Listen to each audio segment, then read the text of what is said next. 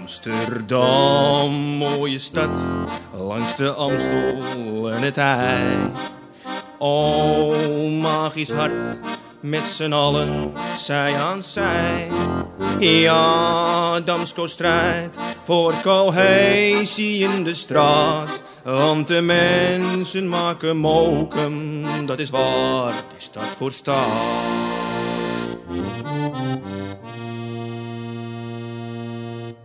Gegroet en welkom bij Mensen maken mokum, de podcast van de Vrijwilligerscentrale Amsterdam. In deze serie nemen wij je mee in de wonderwereld van Amsterdammers die mokum ieder op hun eigen manier weten te verrijken. Mijn naam is Oscar Zegers en deze keer zit tegenover mij Jurre van der Kamp. Zo'n tien jaar geleden begon hij als vrijwilliger bij de voedselbank. Hier hielp hij bij het inpakken van kratten en voedselproducten en na verloop van tijd nam hij de functie van coördinator op zich. Ook is hij daarnaast zelf andere projecten op gaan zetten voor Amsterdammers balancerend op de armoedegrens, zoals Stichting Sina. Samen is niet alleen. Ze ondersteunen kinderen en gezinnen. Variërend van het aanbieden van muziekles of een sportabonnement tot aan praktische steun. Over deze prachtige initiatieven komt Jurre vandaag met mij praten. En ik weet dan ook wel zeker dat hij een hoop prachtige dingen daarover heeft te vertellen. Jurre, welkom. Dank je. Vertel eens, waar stond je wieg? Mijn wieg stond uh, in de Rustenburgerstraat. Uh, een paar maanden. Toen aan de Amstelkade een paar maanden. En toen uh, ben ik verder gegroeid in Monnikendam. mijn ouders zijn er naartoe verhuisd toen ik één was. En toen ik 18 werd, halverwege mijn 19e denk ik, ben ik weer terug verhuisd naar Amsterdam. En ja, nou, toen was ik wel uit de wieg. en, ja, en hoe oud, hoe oud was je nou ongeveer, zei toen je, toen je verhuisde naar Monnikendam? Eén. Eén jaar, oké. Ja, ja. En uh, zijn jullie zelf ooit in de buurt gekomen van een armoedegrens? Uh, nee, nee, nee, volgens mij niet. Nee, niet dat ik weet in ieder geval. Nee, ik weet eigenlijk wel zeker van niet. En uh, ook nooit in aanmerking daarmee gekomen, vriendjes of... nee, nooit wat van meegekregen eigenlijk. Dat bewustzijn was er eigenlijk dus ook helemaal niet nee. zozeer. En um, op een gegeven moment, uh, stap je voorwaarts, uh, ben je in gaan zetten voor mensen die in, in armoede, armoede opgroeien. Ja. Uh, wat, wat, dreef je dan om dat te gaan doen? nou, ik sprak met een moeder van een vriend van mij en zij werkte bij de gemeente, Stadsdeel Zuid. En zij had een nieuwe um, opdracht gekregen en zij moest mensen die al langere tijd in de bijstand zaten. Dus je hebt in Amsterdam, dat was toen nog het DWI, had je verschillende treden. Als je in de bijstand komt in je zak, hoe langer je in de bijstand zit, hoe lager op de treden je kwam. En eigenlijk hoe, ja, meer, ja, hoe uitzichtlozer je, je situatie dan wordt. En zij moest zich richten op die onderste twee traders. En die mensen ging ze oproepen. En zij merkte dat die mensen al, nou, sowieso al heel lang niet meer gezien waren door instanties. Um, en zij merkte dat die mensen toch echt wel wilden, maar niet wisten hoe. Uh, angst, uh, schaamte, uh, ook het gevoel dat er al heel lang niet meer naar ze om was gekeken door de gemeente. Dat, dat, dat, ja, dat sterkte ze ook nog in het gevoel dat niemand om ze geeft. En zij ging ze oproepen en ze kwam eigenlijk best wel veel mensen tegen waarvan ze dachten, nou, als die nog even een setje krijgen, dan, dan komt het goed met ze. En die moet gewoon ondersteund worden en die moet daar aangemeld worden. En dat, uh, ja, zij liep er tegenaan dat ze het veel te druk kreeg. Dus toen zei ze, kan jij niet kijken of je daar iets voor kan gaan betekenen? Mm -hmm. En um, ja, ik stond nog steeds achter de bar. Dus ik dacht, nou, dat lijkt me wel wat. Dus toen ben ik ingedoken, toen heb ik eens een plannetje gemaakt. En uh, tegelijkertijd zei ze, dan moet jij, uh, ga ik je ja, in contact brengen met Marius Singels. Hij was toen de coördinator van de voedselbank in Zuid. Oké. Okay. En um, ja, zij heeft ons gematcht en ik ben bij hem gekomen. Uh, oudere meneer, hij is, hij is later ook nog voorzitter van de stichting geworden. En um, ja, ik, ging, ik had een plan bedacht met dat mensen in, bij de, van de voedselbank dan uh, punten konden verdienen uh, door andere, op kinderen van andere mensen uh, te passen. En ja, dan konden ze sollicitatietrainingen doen op de site. Dus ik had het helemaal bedacht. en en ik, ik ging dat uitleggen aan hem. En toen zei hij, je moet gewoon, kom nou gewoon in die voedselbank. En ga eens een maand um, kratten uitdelen. En ga eens aan deze mensen vertellen wat jij bedacht hebt. En toen ging ik dat doen. En toen kwam ik er al vrij snel achter dat, dat niemand daarop zat te wachten. En dat niemand het begreep. En toen ben ik gaandeweg, ja, ben ik gewoon daar vrijwilliger geworden. En heel veel met, met Marius um, ja, in gesprek gegaan. En gekeken van wie zijn deze mensen nou? Wat, hoe kunnen we ze helpen? Ze hadden kinderen. En zodoende is de stichting uh, ontstaan. En ben En, ik... ja. en, en van tevoren over, echt over de stichting Ja. eh, eh, ga- eh, gaan beginnen. Eh, wa- wat vond je uiteindelijk dan het leukste aan het werk als vrijwilliger bij de voedselbank op dat moment? Want je had dus, hè, je zegt net een heel plan van tevoren Ja. met puntensystemen en van ik ga het daar eens eventjes mooi neerzetten Ja. en dan hebben we het helemaal, ge, helemaal gestroomlijnd daar eh, opgezet, maar daar, daar had helemaal geen, geen oor aan. Wat maakte het dan zo leuk voor jou toen je dat moest loslaten? Ehm, nou ja, in eerste instantie dat je echt, echt die mensen kon helpen. weet je. Dus dat je echt gewoon fysiek eh, spullen kon geven aan ze. Maar ook wel ehm, ja, wat Marius eh, had en, en heeft nog steeds. Is dat je die mensen die daar komen, die komen om eten op te halen. Maar die zijn, ja, die met e- eten alleen help je ze niet. Dus die hij was altijd bezig met hoe, wat kunnen we nou nog meer voor deze mensen betekenen. En hoe gaan we dat doen? En wie moeten we erbij betrekken? En hoe gaan we dat inrichten? En ja, zijn enthousiasme, dat vond ik wel ook wel heel leuk. Dat ik dacht, oké, ik ben hier op een plek waar we mensen kunnen helpen met eten, maar we kunnen ook voor die kinderen dingen doen. En ehm, ja, en, en er waren nou, toen de tijd, denk ik, iets van 25 vrijwilligers, allemaal ook met hun eigen achtergrond. En de helft was toen klant. En eh, ja, iedereen had zo zijn dingetjes. Dat was gewoon een hele, hele mooie, fijne dynamiek. En ja, volgens mij op een gegeven moment, ik denk dat ik daar zes dagen in de week was. Zo, We organiseerden bingo's. ja. Nou, noem maar op. Alles kon. En, eh, Dus ja. je, je was er heel echt heel erg op je plek eigenlijk. En je kon daar ongelooflijk goed met al die mensen Ja. eh, overweg. En ehm, wat bracht het jou persoonlijk? Nou ja, heel, ja, heel veel. Ja, is ik tot die, totdat ik die poort, we zitten onder een poortje en totdat ik onder die poort door was geweest, was ik nog nooit bij een voedselbank geweest. Je- Ja, ik had, je had er wel eens van gehoord op tv, maar je weet helemaal niet hoeveel mensen, hoeveel eh, eh, mensen er gebruik van maken en welke problemen daarachter Mhm. zitten. En ja, dat is gewoon een hele wereld eh, die, je, die je normaal niet ziet. Dus het bracht jou Ehm, gewoon vooral een bewustzijn ook.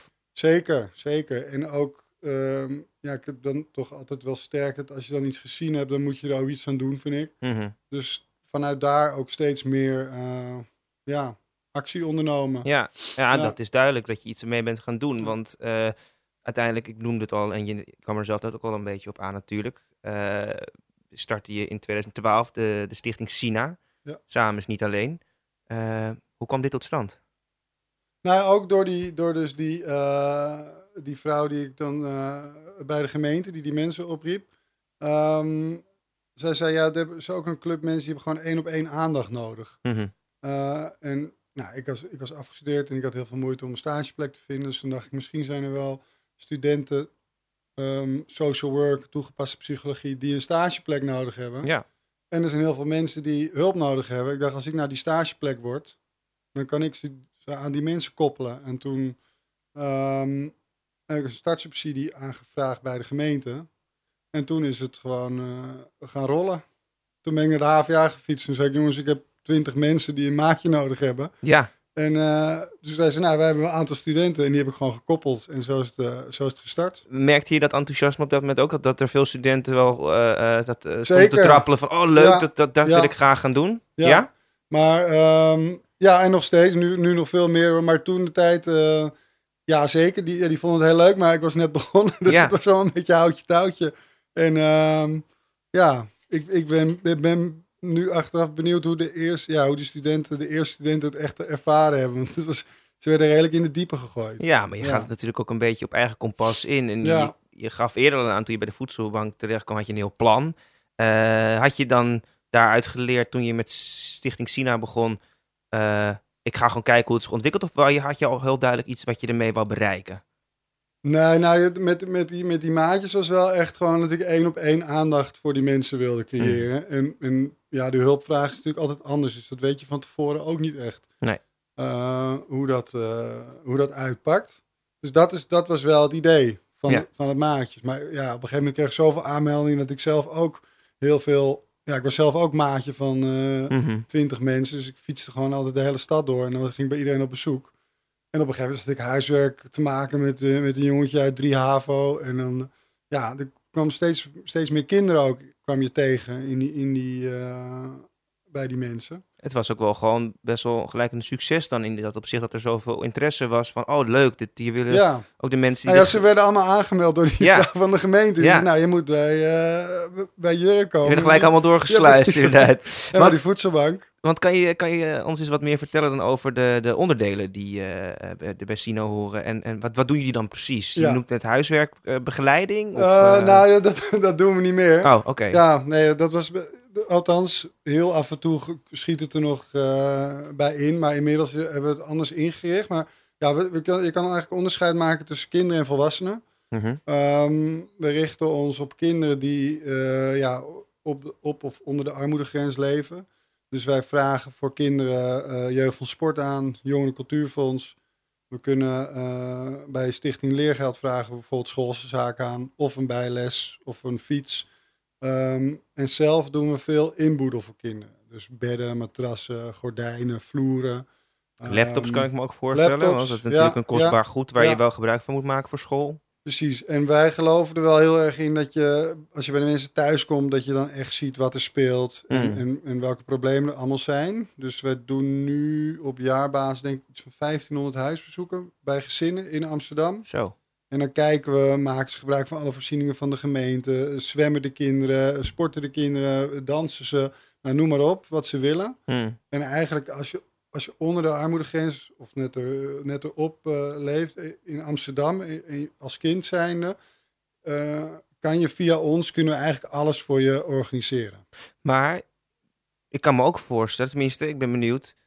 hoe, hoe, kom, hoe kom je aan de informatie van deze gezinnen? Als in, krijg je dat vanuit de gemeente door? Nee, of, eh, nee, dat niet. Maar wel veel via de voedselbanken en mensen kunnen zich ook bij onszelf aanmelden. Aha, oké. Dus we zijn, eh, ja, je hoeft niet via een intermediair bij ons aangemeld Nee, te worden. dat lijkt me ook gev- gevoelig natuurlijk. Want eh, laten, laten alle gezinnen of alle mensen je zomaar binnen ook. Hè. Het, ligt, het, ligt, Ja. het is ook iets heel Ja, privés en persoonlijk. En dat mensen zeggen, nou, ik heb liever niet dat je je bemoeit met mijn... eh, Nee, nou ja, het is, het is wonderbaarlijk. eh, als, je, als je bij ons een aanvraag doet op de website, kan je kiezen tussen sport, zwemmen, cultuur en overig. En bij Mhm. overig vallen eigenlijk alle dingen, bedden en matrassen, noem maar op. Ja. En daar staat, eigenlijk, er staat nergens dat we op huisbezoek komen. Oké, Maar we, we bellen iedereen gewoon om te zeggen, nou, even een aanvraag gedaan en eh, we willen even bij u langskomen om dat te bespreken. En Mhm. eigenlijk zegt iedereen, ja, is goed, kom maar langs. oké. Ja, Nou, dat klinkt ook wel als een hele laagdrempelige eh, Ja. benadering van eh, er is contact, eh, we kunnen langskomen. ja. En, eh,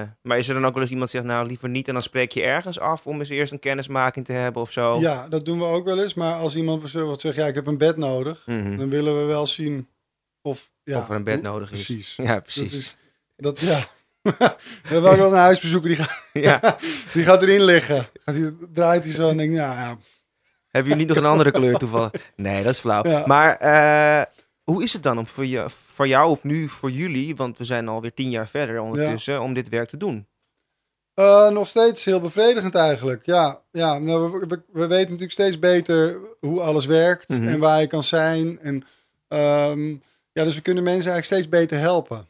En dat is natuurlijk wel heel fijn. Als we nu bijvoorbeeld een huisbezoek doen eh, en iemand heeft schulden en woont in een oud huis met vocht en eh, schimmel en zijn kinderen slapen op de grond en er is geen vloer. We kunnen alles uitzetten bij iedereen en dan wordt het allemaal geregeld. Dus Ja. we kunnen hele gezinnen gewoon op kalefateren en eh, ja, zorgen dat het allemaal weer goed gaat daar. Ja. Dus, en daar wordt iedereen heel blij van die, eh, die bij China werkt. Ja. ja. En we hadden net en eerder hadden het ook over de hoeveelheid gezinnen die jullie dan dit jaar of nu helpen.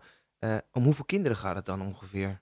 Vorig jaar iets van 8000 eh, kinderen in Zo. totaal. Ja. Oh, dat is best een hoop ook, Ja. zeg. En ehm, de bedrijven die je dan vervolgens, eh, en particulieren trouwens ook, hè, die Ja. je benadert om, eh, om te investeren in, in deze kinderen. Hoe was dat in het begin, omdat, toen, toen jullie net begonnen met Stichting Sina? Nou, in, in het begin hadden we een idee dat er, dat een soort foster parents plan. Dus Mhm. dat, dat een rijke Amsterdammer en een arme Amsterdammer eh, zou ehm, ondersteunen en die koppeling maken. Ja. En, dat, en dat gebeurde ook.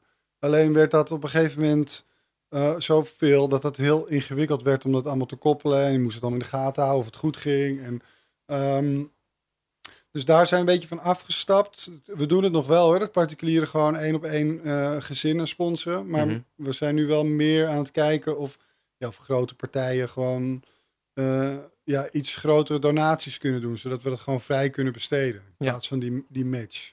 Dus dat, Ja. Maar je ziet daar dus ook wel echt wel een, een, een verschil in. Ook nu en tien jaar geleden. Dat dat eh, op een andere manier. Ja. Jullie vullen het anders in. Maar eh, waar ik benieuwd naar was, is dat reageren bedrijven en particulieren nu ook anders dan bijvoorbeeld tien jaar geleden? Nou ja, ik heb wel het idee dat het bewustzijn wel meer is geworden bij mensen. Ja? Ja, vooral met die coronacrisis natuurlijk, dat iedereen dacht, oké, eh, wij hebben het goed, maar er zitten ook mensen drie hoog achter met vier kinderen in een, Ja. in een tweekamer appartement. Eh, ja, dus ik heb, wel, ik heb wel het idee dat mensen welwillender zijn om, om te helpen. Ja. Ja, ze zijn er zich allemaal wat bewuster van Ja. geworden. En eh, hoe, hoe zou jij, denk je, de armoede eventueel nog beter bespreekbaar kunnen maken in een samenleving? En niet per se alleen jij, maar men. Oeh, dat is een lastige. Er is natuurlijk al best wel veel, op tv ook, al die programma's, dat ze rijk of, nee, ja, ik weet niet, ik word altijd een beetje, ik kijk er niet heel graag naar, maar. Het is best wel eh, aanwezig volgens mij. Ja, ik, ik weet niet wat, er, eh, wat daarvoor zou moeten gebeuren eigenlijk. Nou, vind ik een moeilijke vraag. Heb, je het, heb je het idee dat er genoeg gebeurt? Nou, nee, dat niet. Oké, Dat, dat niet. Er kan, er kan wel veel meer gebeuren. ja. Maar ik weet niet of, of je dat kan bereiken doordat je veel meer aandacht daarop vestigt. Maar ehm, ja, ik, ik denk wel dat, er, dat als je mensen echt beter wil helpen, dat ze langdurigere hulp nodig hebben. Mhm. En dat, dat is nu niet aanwezig. Nee. Niet bij de buurteams, niet bij ons. eh, ja, dus, dus je zou met, met heel veel geld er tegenaan... eh, door mensen langer te kunnen eh, begeleiden, beter te monitoren of ze gebruik maken van al die voorzieningen, zou je wel enorm eh, eh, winst kunnen, kunnen behalen. Ja. ja. Maar het, is, het lijkt me ook heel lastig hoor, want het is niet iets wat je door alleen maar heel veel geld erin te steken. Het gaat om een bewustzijn. Het gaat er ook om eh, dat je een, een, een beeld hebt op wat welvaart betekent eigenlijk Mhm. ook.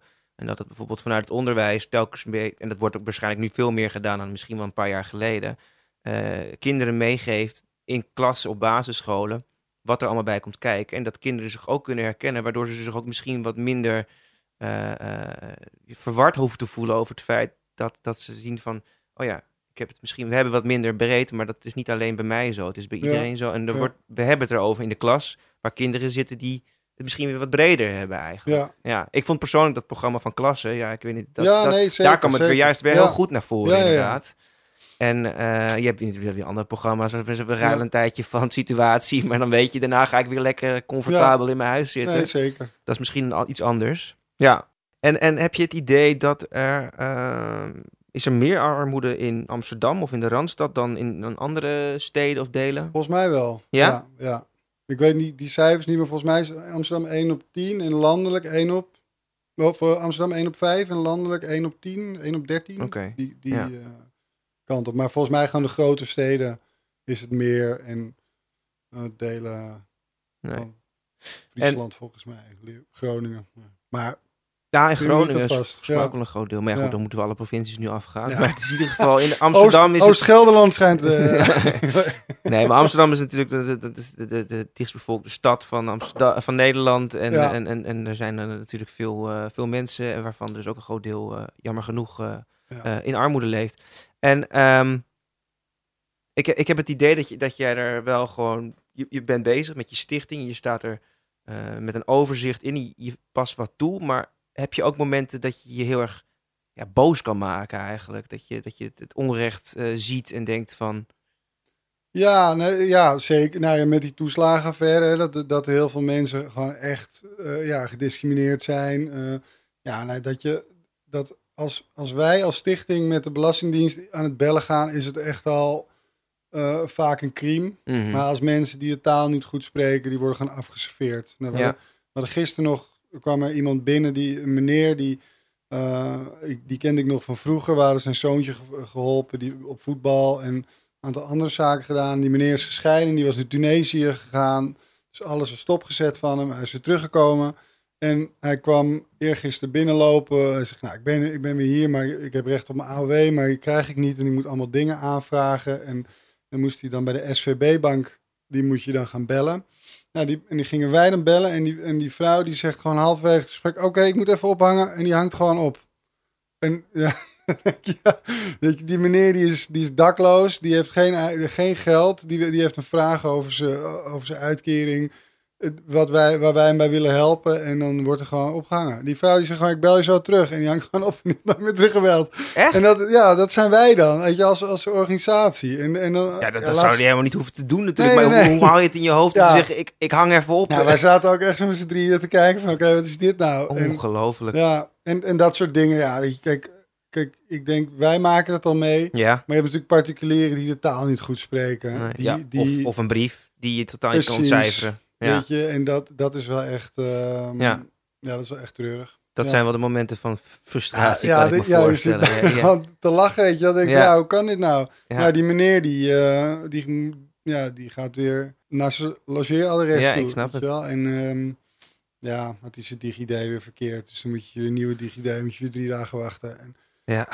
het is allemaal best wel treurig, ja. Hey, en, en waar ben je nou het meest trots op dan? Ehm, nou, toch, ik denk toch wel we de organisatie hebben uitgebouwd. En dat we zoveel mensen goed kunnen helpen. Hmm. Ja, en ik denk wel dat er, dat er ehm, eh, binnen de stad zoiets is van ja, als je, als je iets nodig hebt voor je kind en je hebt, je hebt het echt nodig en je vraagt, je vraagt het bij Sina aan, dan, dan weet je wel dat, het, dat in ieder geval dat je goede hulp krijgt. Mhm.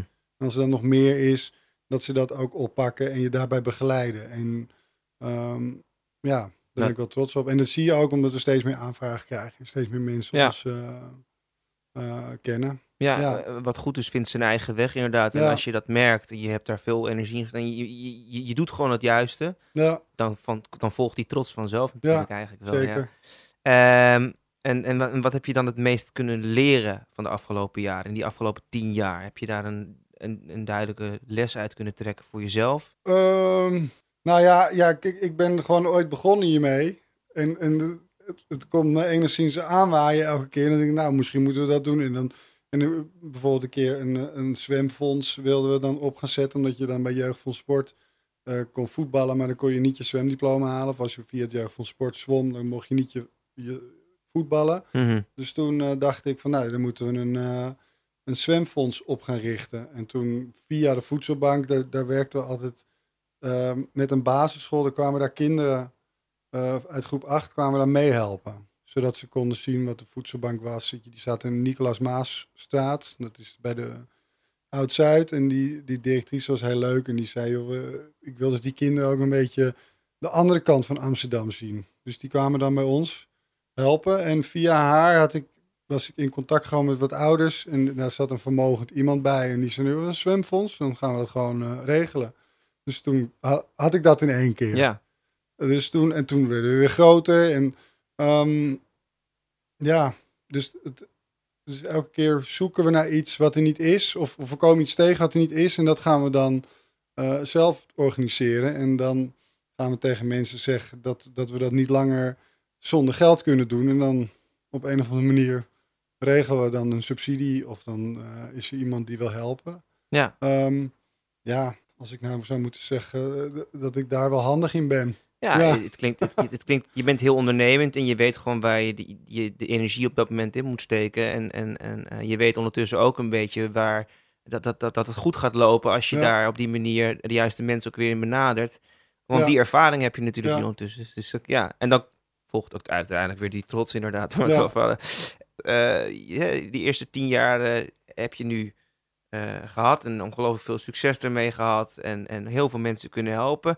Ehm, waar zie je jezelf over, over, over nog eens een keertje tien jaar? Heb je daar, of heb je zoiets van, nou, het gaat allemaal, het is een samenloop van omstandigheden geweest. We zien, wel, weer, weer hoe het zich Ja. ontwikkelt. Of heb je, heb je een andere... Ehm, nee, nou ja. ehm, ik, ik, ik zei vroeger altijd van ja, we moeten onszelf overbodig maken, maar dat gaat, dat gaat er toch niet gebeuren. Nee. Dus ik denk over, ja, over tien jaar.